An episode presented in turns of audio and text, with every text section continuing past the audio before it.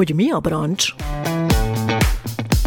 Laza baráti csoport, haveri közösség, melynek tagjai általában együtt töltik a szabad idejüket.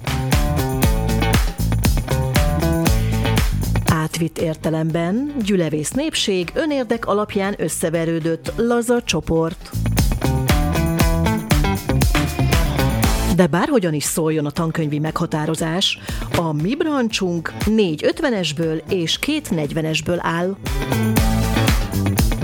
És arra szövetkeztünk, hogy a generációnkat leginkább érdeklő témákról beszélgessünk. Szóval, átvitt vagy tényleges értelemben, de mi vagyunk a brancs, és ez itt a Brancs Podcast. Kérjük, tartsatok velünk, hallgassatok ránk és minket!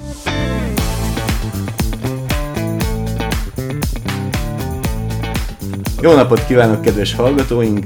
Ez itt az Üzleti Brancs újabb adása. Két beszélgető partnerem. Ravovszki Ákos. És Regőci Miklós.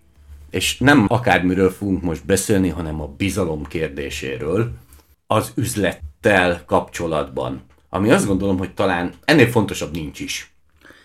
Igen, itt nagyon-nagyon nehéz eldönteni, hogy kibe bízunk meg, ki hogy keres üzlettársat, ki hogy keres alkalmazottat, ki az, akinek hátat lehet fordítani az üzletbe, ki az, akit ott lehet hagyni egy hét hetes nyaralásra is, hogy nem fog bajt okozni, hanem segíti a céget. Egy viszonylag provokatív megállapítással, vagy idézettel hadd kezdjem, Félix Dzerzsinski, aki a Csek a KGB elődjét alapította, ő annyit mondott, megbízható ember nincs, csak ellenőrzött. Van benne valami igazság. A bizalomról annyit, hogy talán az egyik legkönnyebben elveszíthető, és az egyik legnehezebben megszerezhető értékrendje egy embernek a társaival és a cégével kapcsolatosan, de akár magánemberként is. Ez a bizalom szó, ez magában egy sok mindent. Bízunk abban, aki úgy cselekszik helyettünk, mint önmagunk tennénk, abban az adott szituációban és abban az adott pillanatban.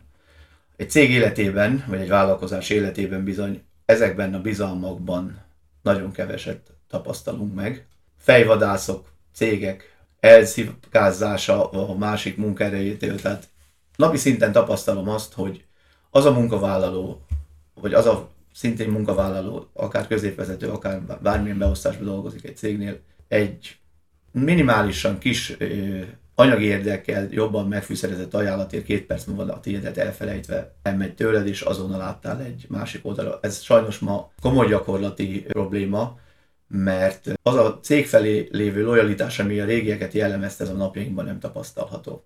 Sajnos eljutottunk odáig, hogy szinte csak a gazdasági érdek a meghatározója egy alkalmazottnak, egy vezetőnek a cégednél. Aki nagyobb pénzt ígér, annál tölti el a munkaidejét, és próbálja ott ugye a tudását, tudás legjobbát adni. Arra nagyon kevés példa van, hogy 10-15 évet van melletted egy olyan másodhegedűs, aki nem akar fővonos lenni. Nekem azonnal felmerül az, hogy te arról beszélsz most, hogy alkalmazottak. Én viszont ezt az elején már úgy kezdeném el először is, hogy ha társas vállalkozást alapítasz, akkor mik azok a szempontok, mik azok a bizalmi szempontok, amikor azt mondod, hogy én veled akarok egy vállalkozást létrehozni, azon túl, hogy oké, okay, együtt gondolkodunk, arra gondoljuk, hogy ez egy jó vagy működő vállalkozás lesz, valamilyen irányt is kitaláltunk, még a tőkénk is megvan hozzá, de ettől még nem feltétlenül van bizalmi kapcsolat. Fölteszem másodin a kérdést, kell -e mindjárt az elején a bizalmi kapcsolat, vagy az nem baj, hogy ha majd később alakul ki, vagy ha nincs semmiféle bizalmi ismertség, tehát nincs semmiféle alap, akkor nem is érdemes kvázi két vadidegennek egy vállalkozást beindítani. Arra gondoltam valóban, amit most aztán végszóként mondtál, hogy ha nincs a kettő vagy több partner között, akik közösen akarnak gondolkodni az elején egy bizalom, akkor azok jobb, hogyha nem gondolkodnak közösen az elején. Csak ezt a bizalmat nagyon könnyű elveszíteni, és nagyon könnyű nehéz megtartani. Nem csak cégtársak és üzlettársak vagy munkatársakon belül gondolkodnunk kell ugye a partnereinkkel, vevőinkkel, tehát a maga az üzleti szféra minden szereplőjében bizalommal kell lennünk mindenki irányában, egy bizonyos jogilag lekorlátozott keretek között. nem véletlenül születnek munkaszerződések, és nem véletlenül születnek kereskedelemben, kereskedelmi szerződések, vállalkozói szerződések. Ezek mind azért arról tesznek tanúbizonyságot, hogy a bizalom kevésbé van meg, mint régen egy készfogással ez megtörtént. Ez arról tesz tanúbizonyságot, hogy bizony már számos példa mutatja, hogy félreismertük a partnerünket bármilyen területen, és próbáljuk az önmagunk védelmi rendszerében ezt leszabályozni, papírra vetni és jogi útra védekezésképp már előre a bizalmunkat egy kicsit megágyazva lepapírozni. De ez Én nem, ezt így gondolom. De ez nem csak egy társadalmi probléma, vagy ö, inkább társadalmi probléma? Értem, hogy miről beszélsz. Arról beszélsz, hogy ugye mindannyian vállalkozók vagyunk, és ezelőtt 20 évvel bizony sok esetben elég volt egy készfogás, még mára már a 357 oldalas szerződés sem garancia semmire. Erre gondoltam pontosan.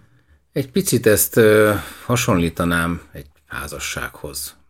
Valakit megszeretek, elveszem feleségül. Nem az az első gondolatom, hogy a házasság előtt házassági szerződést kötök, és rendezem a vagyoni kérdéseket, problémákat. Ugye a magyar törvények szerint a házasság után szerzett vagyon, mindegy, hogy ki szerezte, az közösnek minősül. Ugyanígy, ha valakivel egy közös üzletet kerek, akkor nem biztos az első gondolatom, hogy a legextrémebb verziót papírra vetjük, ha a bank felmondja a bankidet, akkor mi lesz, ki tesz bele tőkét, mennyit, ki, ki az, akinek pénze van, ki az, akinek ötlete van, ki az, akinek kapcsolatai vannak ez a kettő között nagyon kevés ember az, aki házasság előtt házassági szerződés közben, hogy néz ez ki, hogy oda megyek a szerelmemhez, és akkor te írjunk alá valami papírt, de ki tudja, hogy öt év múlva mi lesz. Üzletbe ez talán hasonlítanám, hogy belekezdünk együtt egy vállalkozásba, ne a rosszat tételezzük fel a másikról rögtön, hanem, hanem valami minimális vagy, vagy közepes bizalom kell. Itt jön az, hogy az illetőt adott esetben honnan ismerem. Osztálytársam volt. Együtt fociztunk találkoztunk egy társaságba, és úgy éreztük, hogy van közös pont.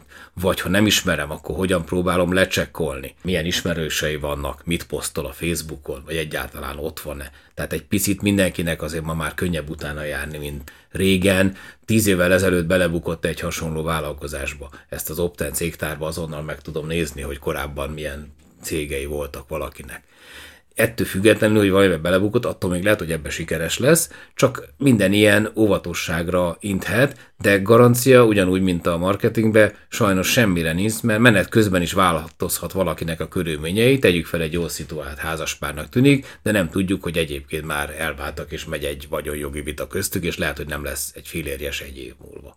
Ezekre nincs megoldás. Hogyan építjük ki a bizalmat akkor, hogyha ne csináljunk titkot, mint nagyon régóta ismerjük egymást, tehát egy általános iskolába jártunk, de tételezzük fel azt, hogy találkozunk valakivel egy társaságba, egy hullám hosszon vagyunk, és jön egy üzleti ötlet. De soha életben még nem találkoztunk vele. Nézd, az én egyik ilyen tesztem, hogy mondjuk megbeszélünk egy találkozót x órakor, és azért ott van-e x órakor. Vagy legalább, ha késik, akkor szól, hogy bocs, kések. Tehát én ilyen apróságokban, vagy így SMS-t, akkor van-e benne helyesírási hiba? Most mondok egy példát, vagy egy e-mailt. Az, hogy valaki mennyit néz a szemedbe, mennyit nem.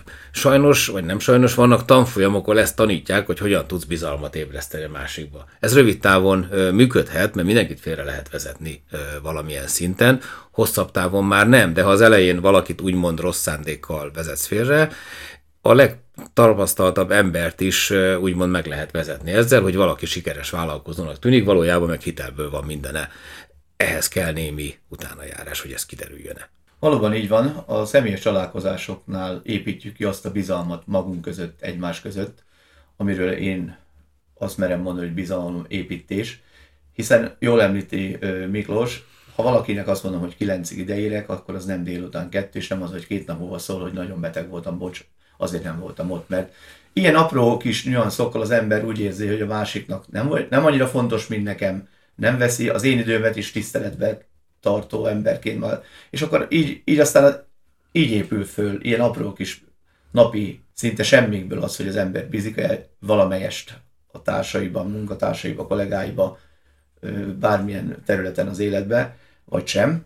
De én azt gondolom, hogy a mai társadalmi fő probléma az inkább az, hogy tapasztalati úton már megromlott ez a bizalom és egyre több minden vetődik, és vetül papírra, mindegy más készfogására. Ez a mai társadalmat szerintem jobban jellemzi, mint ezelőtt 20 éve, 30 éve. Akkor beszéljünk egy nagyon-nagyon, szerintem nagyon aktuális kérdésről, ez pedig a bizalomvesztés, főleg az üzletben.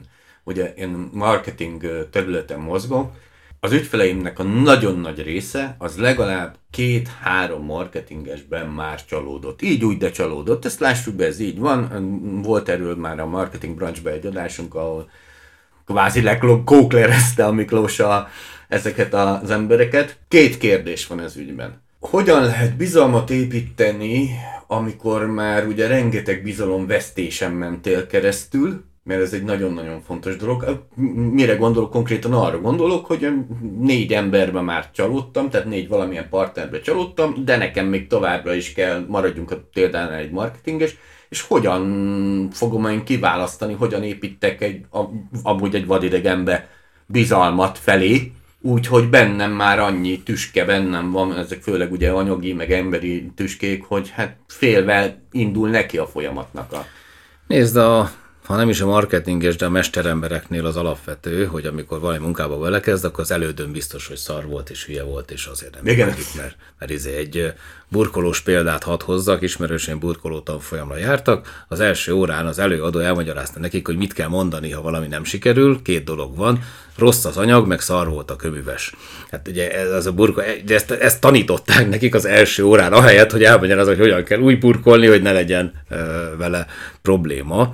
Tehát az, hogy az ötödik marketinges első dolga, hogy leszólja a másik négyet, az nekem már gyanús lenne például. Mert nem azzal kell foglalkozni, hogy a másik milyen hülye, vagy mit rontott el, én mit tudok neked nyújtani. Garancia, referencia, ha valakinek rossz az emberismerő képessége, azon nincs mit segíteni. Az mindig bele fog esni újabb és újabb késekbe, azt a pénztárnál, a fizetésnél is át fogják vágni, annak a családja és életebb és gond lesz. Tehát ha valaki nek nincs meg az az alapvető adossága, hogy nem azt mondom, hogy ránézésre megismerek valakit, mert az, az nem működik már ma se, igaz a mondás, hogy soha nincs második esélyed, hogy első benyomást keltsél, de az első benyomás az döntő, de már nem százszázalékosan döntő. Tehát lehet valaki kellemetlen, meg szájszaga van, de nagyon jól ért ahhoz, amit csinál. Akkor lehet, hogy elviselem a egyéb problémáit, és mivel tudom, hogy jól megcsinálja, fellemelkedek ezen, hogy az ember nem százszázalékosan az én ízlésem szerint van. Az meg, hogy a négy előző három vagy négy marketinges nem volt elégedett, ez egyébként lehet két oldalú dolog is, mert lehet, hogy lehetetlen kér tőlük, vagy nem szánt rá annyi pénzt, vagy valami. Tehát itt azért mindig érdemes mind a két felet is adott esetben utána járni, hogy ki miért vesztett úgymond bizalmat. Most nem arra gondolok, aki szándékosan eltűnik, kifizetik és mégse csinálja meg, az már a bűncselekmény kategória, hanem hogy nem úgy csinálta meg, vagy valami még csak így a vicces befejezésként, hogy köműves mondások is vannak, kiflis görbe mégis szeretjük, meg egy ismerősnek mondta, hogy szemmel láthatóan ferde falra a köműves, hogy hát az ismerősei nem vízmértékkel fognak ide járni. Most így is hozzá lehet állni, de azért nem ez a cél. Építőipari mondással befejezve, vagy kezdve az én gondolataimat, talán a szobafestő mázolók a legjobban felkapott emberek a szakmának, hiszen ők tudnak a végén mindent aztán úgy eltüntetni, ami az összes addigi szakmát egy kicsit minősítheti, jobbá teheti. Egy gondolat azért van a szóban festőkkel mostanában, hogy igen, jól hallottátok, tehát hogy csak szóban festők. Mert volt szerencsém cégvezetőként 5 olyan festő burkolóval együtt dolgozni, aki mindennaposan megjelen a munkahelyén szóban, mindig a napi maximumát hozza szóban, a fizetését elkéri minden pénteken azonnal szóban, ha nem kapja meg, a szóvá teszi, a munkáját kevésbé tudta szebbé tenni. Tehát ö, szakemberekben megbízni az adott területen csak akkor lehet, amikor elvégzi a munkát, vagy nem végzi el a munkát. A marketinges résznél egy teljesen más ö, szempontot látok most már, mint cégvezető komplikáltabbnak. Elvárjuk attól a szakembertől, hogy ő a mi cégünket világhíressé tegye, ha lehet, 20 forintból, de Kínába is ismerjenek. És olyan elvárásokkal vagyunk a marketing irányába, ami azt gondoljuk, hogy minden mást megold, és nekünk ebben további teendőnk nincs. És bizony az az előző 4-5 esetlegesen rossz marketing szakember, akit te elküldtél mert nem hozták a várt eredményeket, az épp azért tett rosszabbat, vagy nem tett jót a cégednek, mert te magad se voltál vele együttműködő, konstruktív, nem segítetted azt a munkát, amit ő kér. Sok esetben e-maileket olvasok vissza, hogy várták volna azt az adott szakterületen a válaszait, amit mi aztán nem válaszolunk, de utána számon kérjük, hogy hát az miért nincs ott a mi oldalunkon, amire mi úgy gondoljuk, hogy van. Igen, mi tudjuk, de neki ezt nem közöltük. Tehát a szakember kiválasztásánál magunkkal is kell egy kicsit cégvezetőként foglalkozni, hogy mi tudjuk-e azt vállalni, vagy a cégnél kijelölök valakit, aki együttműködik avval a szakemberrel, akit megbízunk. Mert a közös munkának nevéből adódóan közös feladatai vannak, és amikor e- van, van olyan cégvezető, aki például erre alkalmatlan, hiszen nem ez a területe, nincs rá türelme, nincs rálátása, akarata. Az ne akarjon így vállalni, az jelöljön meg helyette, maga helyett egy olyan szakembert a cégnél, aki ebben foglalkozik. És akkor nem lesz talán annyi bizalomvesztés a két fél között. Egy találós kérdést hadd tegyek fel. Pár éve egy kereskedő társaság középméretű marketing vezetői állást hirdetett Budapesten. Szerintetek hányan jelentkeztek rá? Nagyon sokan. Hát egy számot azért mondjál. 50-en. Ákos? Százan. 825 jelentkező volt a marketing vezető pozícióra, egy, egy jól menő cég, nem is a fizetés, hanem a exkluzitás miatt. Ennyi embert ugye lehetetlen meghallgatni, meghallgattak egy 20-30-at, kiválasztottak belőle valakit, aki aztán fél év múlva kirúgtak. Tehát semmilyen, nincs semmi garancia, mert marketinges ugye nagyon sok van a piacon, ez a szám engem is megdöbbentett, de hát első kézből tudom, mert ismertem az eseményeket. Ez azt jelenti, hogy rosszul volt megfogalmazva a hirdetés. Mert amire ennyien jelentkeznek, az, az olyan, mint a titkárnőt keresek, és akkor bejön 300 önéletrajz, de akkor mondjuk lenni a példán, a cég megnövekedett annyira, hogy fel akarok venni egy titkárnőt. Hogyan fognátok hozzá? Hát nyilván hirdetéssel, ugye legalábbis ez jön elsőre, első gondolatra, de hogy hogyan írnám meg azt a hirdetést, az, az már nem ennyire egyszerű dolog, mert nekem, mint cégvezetőnek, vagy akár HR-esnek, az bizony nagyon-nagyon körül kell írnom, hogy uh, mik az, az igazi elvárásaim. Nem azok a, tehát itt nem arra gondolok, hogy uh, titkárnőnek mi a feladata, azt tudnia kell, hanem hogy én mit várok el tőle. És ez már lehet egy szűrő, én így fognék hozzá, hogy ez egy, egy elég alapos szűrőt tennék bele ebbe a dologba. Bocsánat, Kérdés, neked van titkárnőd? Csak hadd kérdezzem ezt. Az okos világba, ezt szerettem volna Igen. éppen mondani a válaszomba, mint minden, ez is rengeteget változott titkárnő viszonyában. Mire használtuk 35 évvel ezelőtt a titkárnőink cégvezetőként? Az akkori telefonálási lehetőségeink ugye korlátozottak voltak, volt, hogy reggel 10 órától délután kettőig tudtam Budapestre felszólni a központba, addig a titkárnőnek nevezett kollega próbálkozott a kapcsolással. Aztán a gépíró gépével leírta azon levelet, amit gondoltunk, aztán megkerestettem vele, hogy hova utazok, hova megyek, és az hol van, és mi a telefonszáma, és azt ő kereste, és adott még minden olyan háttérsegítséget egy titkárnő, egy vezetőnek, ami a döntés előkészítéseiben segítséget nyújtott. Ma mai felgyorsult, forradalmian meggyorsult informatikán keresztül kevésbé vannak olyan titkárnők, mint voltak, mert ma már a Google a titkárnőnk, hiszen bárki bármikor olyan válaszokat kap, amit eddig annak a munkatársunknak tettünk fel. Tehát ma az a szószoros értelembe vett titkárnői szerep szerintem már nem létezik. Van a cégnél mindig egy tyukanyú, egy mindenes, egy olyan, aki felveszi a, a munkások érdekeit egy kicsit, a, a, vezetők érdekeit egy kicsit, és ő ott a... De ez általában ezt a HR, a human erőforráson dolgozó kollega szokta vinni, vezetni, és bizony, ha olyan hogy valakinek ilyenre van szüksége, azért a, a cégnél, aki a személyzeti, személyzetet ismerve a legjobban, annak a tanácsát és segítséget kérném egy ilyen titkárnő kiválasztására. Igen, hát ugye azért valakinek csak el kell menni a postára feladni egy levelet. Ez még egy ajánlott is levelet még nem lehet ö, online feladni.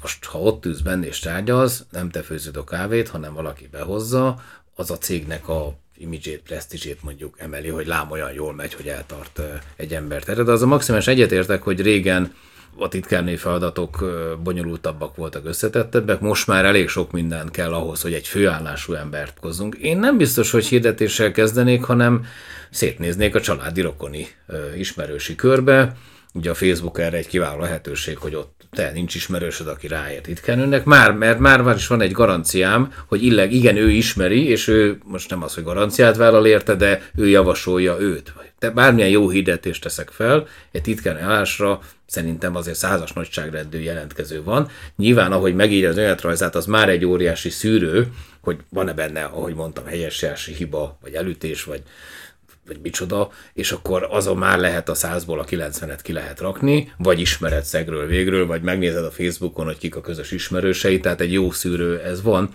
de az egy annyira bizalmi pozíció, nekem volt titkárnőm, rá volt irányítva a telefonom, hozzáfért az e-mailemhez, mert maximálisan megbíztam, mert nevembe is írhatott e-mailt, hogyha ez így működött.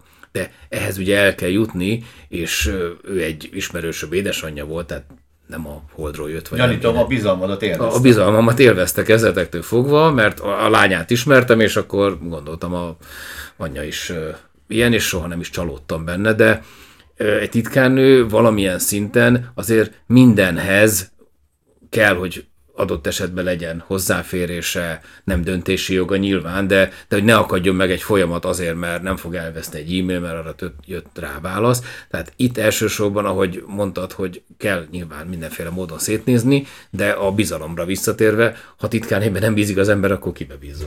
Akkor itt a mai utolsó témát is csatoljuk be, ez pedig a bizalomépítés. Ugye egyrészt cégen belül, ami akár az üzlet társak közti bizalomépítésre gondolok, ugye az is egy nagyon fontos dolog én szerintem.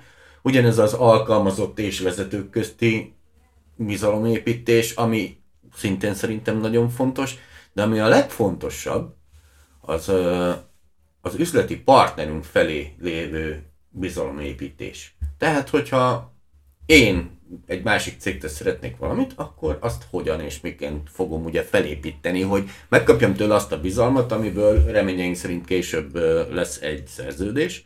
Vagy hát ugye fordítva, mert ez fordítva is működhet, hogy hozzánk jönnek, ez egy praktikus dolog. Ha öt számlát kifizet időbe, akkor a hatodik már lehet, hogy nem fognak aggódni, hogy két hetet késel.